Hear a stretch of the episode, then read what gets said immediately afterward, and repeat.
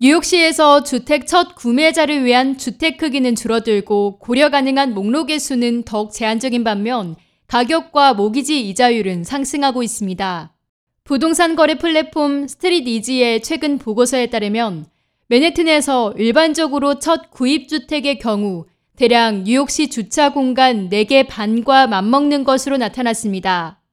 첫 주택 구입자들이 많이 찾는 스타터홈은 주로 가정을 꾸리는 것을 염두에 두고 젊은 성인들이 몇 년간 일한 수입 및 저축으로 구입하는 경우가 대다수입니다. 가격은 일반적으로 40만 달러에서 80만 달러 사이입니다. StreetEasy 연구에 따르면 뉴욕시의 이 가격 범위 내에서 구매 가능한 스타터 홈은 2019년 여름보다 12% 줄어들어 중앙값 1088 평방피트에서 960 평방피트로 감소한 것으로 드러났습니다.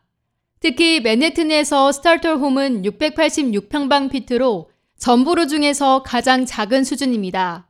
다만 팬데믹 이전인 2019년 8월에 비해서는 지난달 매물이 3% 증가해 40만에서 80만 달러 가격대 내 구매자를 위한 선택지가 더 많아진 셈입니다.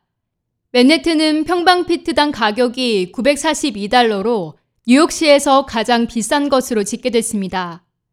브루클린의 경우 평방피트당 658달러지만 매물은 25%나 줄어들어 주택시장에 나와 있는 선택권이 거의 없는 상태입니다. 주택 크기는 중앙값이 2022년 8월 기준으로 924평방피트로 3년 전보다 8% 감소했습니다. 노킨즈는 평방피트당 595달러로 매물은 11% 줄어들어 주택을 찾기 어려운 실정입니다. 만약 매물을 발견하더라도 퀸즈에서 주택 크기의 중앙값이 지난 3년간 156평방피트 떨어졌기 때문에 2019년에 비해 훨씬 크기가 작은 수준입니다. 집값의 상승세가 완만해짐과 동시에 팬데믹 이전보다 낮은 이자율, 강력한 노동시장, 낮은 가계부채 등으로 신규 매물이 줄어들면서 시장에 나와 있는 주택이 감소하고 있습니다.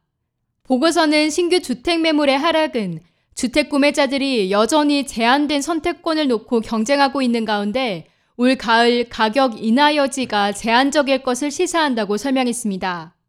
즉, 구매자들이 더 작고 더 비싼 스타터 홈을 놓고 경쟁해야 하며 올 가을은 판매자가 우위에 있게 될 것이라는 분석입니다. K-Radio 김유리입니다.